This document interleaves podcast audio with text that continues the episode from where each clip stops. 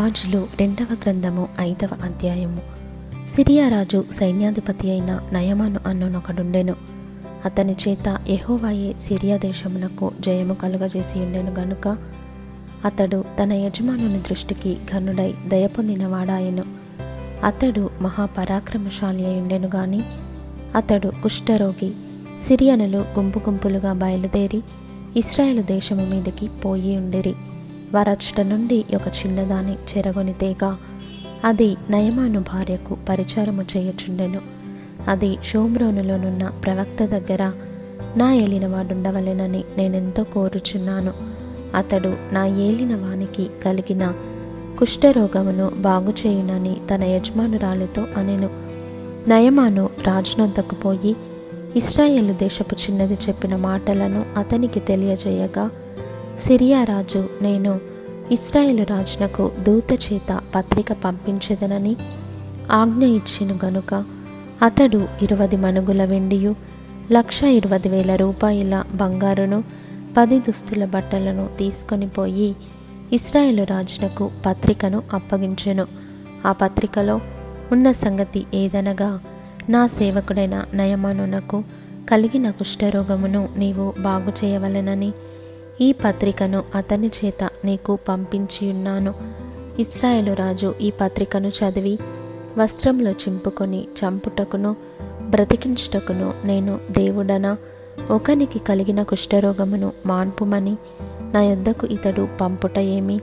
నాతో కలహమునకు కారణము అతడు ఎట్లు వెదుకుచున్నాడో మీరు ఆలోచించుడనెను ఇస్రాయేలు రాజు తన వస్త్రమును చింపుకొనిన సంగతి దైవజనుడైన ఎలీషాకు వినబడినప్పుడు అతడు నీ వస్త్రములు నీవెందుకు చింపుకొంటివి? ఇస్రాయేలులో ప్రవక్త ఒకడున్నాడని అతనికి తెలియబడినట్లు అతని నా యొద్దకు రానిమ్ము అని రాజునకు వర్తమానము చేసెను.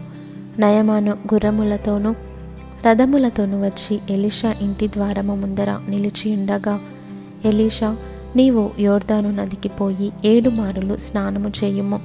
నీ ఒళ్ళు మరలా బాగై నీవు శుద్ధుడవగుదువని అతనితో చెప్పుటకు ఒక దూతను పంపెను. అందుకు నయమాను కోపము తెచ్చుకొని తిరిగి పోయి ఇట్లా నేను.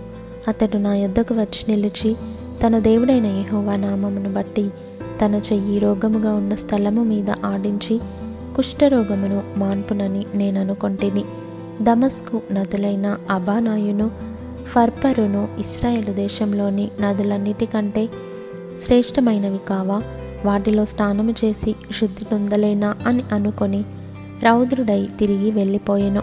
అయితే అతని దాసులలో ఒకడు వచ్చి నాయన ఆ ప్రవక్త ఏదైనా ఒక గొప్ప కార్యము చేయమని నియమించిన ఎడల నీవు చేయకుందువా?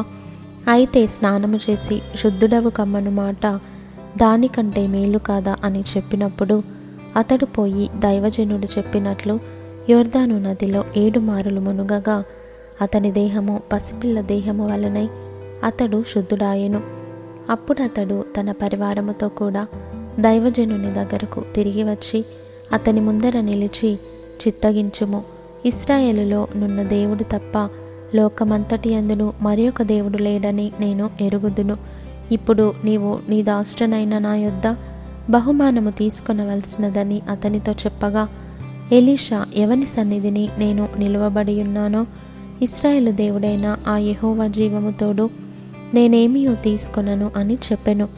నయమాను అతనిని ఎంతో బతిమాలినను అతడు ఒప్పకపోయెను. అప్పుడు యహోవాకు తప్ప దహన బలినైనను మరి ఏ బలినైనను ఇతరమైన దేవతలకు నేనికను అర్పింపను. రెండు కంచరగాడిదలు మోయుపాటి మన్ను నీ దాష్టనైన నాకు ఇప్పించకూడదా? నా యజమానుడు మ్రొక్కుటకు రిమ్మోను గుడిలో చొచ్చి నా చేతి మీద ఆనుకొనున్నప్పుడు నేను రిమ్మోను గుడిలో నమస్కారము చేసిన ఎడల రిమ్మోను గుడిలో నేను నమస్కారము చేసిన సంగతిని గూర్చి యెహోవా నీ దాష్టనైన నన్ను క్షమించునుగాకని నయమాను చెప్పగా ఎలీషా నెమ్మది కలిగి పొమ్మని అతనికి సెలవిచ్చెను. అతడు ఎలీషా యొద్ద నుండి వెళ్ళి కొంత దూరము సాగిపోయెను.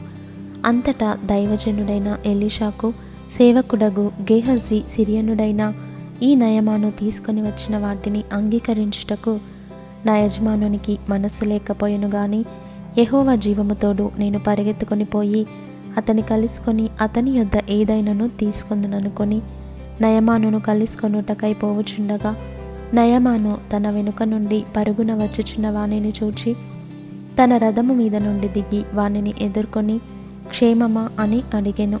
అతడు క్షేమమే అని చెప్పి నా యజమానుడు నా చేత వర్తమానము పంపి ప్రవక్తల శిష్యులలో ఇద్దరు యవ్వనులు ఎఫ్రాయిము మన్యము నుండి నా యొద్దకు ఇప్పుడే వచ్చిరి కనుక నీవు వారి కొరకు రెండు మనుగుల వెండియు రెండు దుస్తుల బట్టలను దయచేయమని సెలవిచ్చుచున్నాడు అనెను. అందుకు నయమాను నీకు అనుకూలమైతే రెట్టింపు వెండి తీసుకొనుమని బతిమాలి. రెండు సంచులలో నాలుగు మనుగుల వెండి కట్టి రెండు దుస్తుల బట్టలనిచ్చి తన పనివారిలో ఇద్దరి మీద వాటిని వేయగా వారు గేహజీ ముందర వాటిని మోసుకొని పోయిరి. మెట్ల దగ్గరకు వారు రాగానే వారి వద్ద నుండి గేహజీ వాటిని తీసుకొని ఇంటిలో దాచి వారికి సెలవీయగా వారు వెళ్ళిపోయిరి.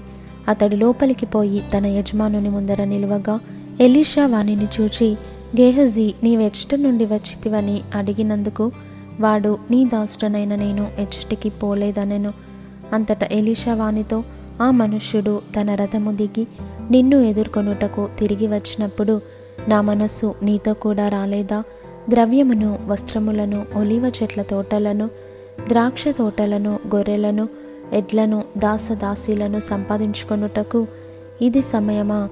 కాబట్టి నయమానునకు కలిగిన కుష్టు నీకును నీ సంతతికిని సర్వకాలము అంటియుండును అని చెప్పగా వాడు మంచు వలె తెల్లనైన కుష్టము కలిగి ఎలిషా ఎదుట నుండి బయటికి వెళ్ళెను.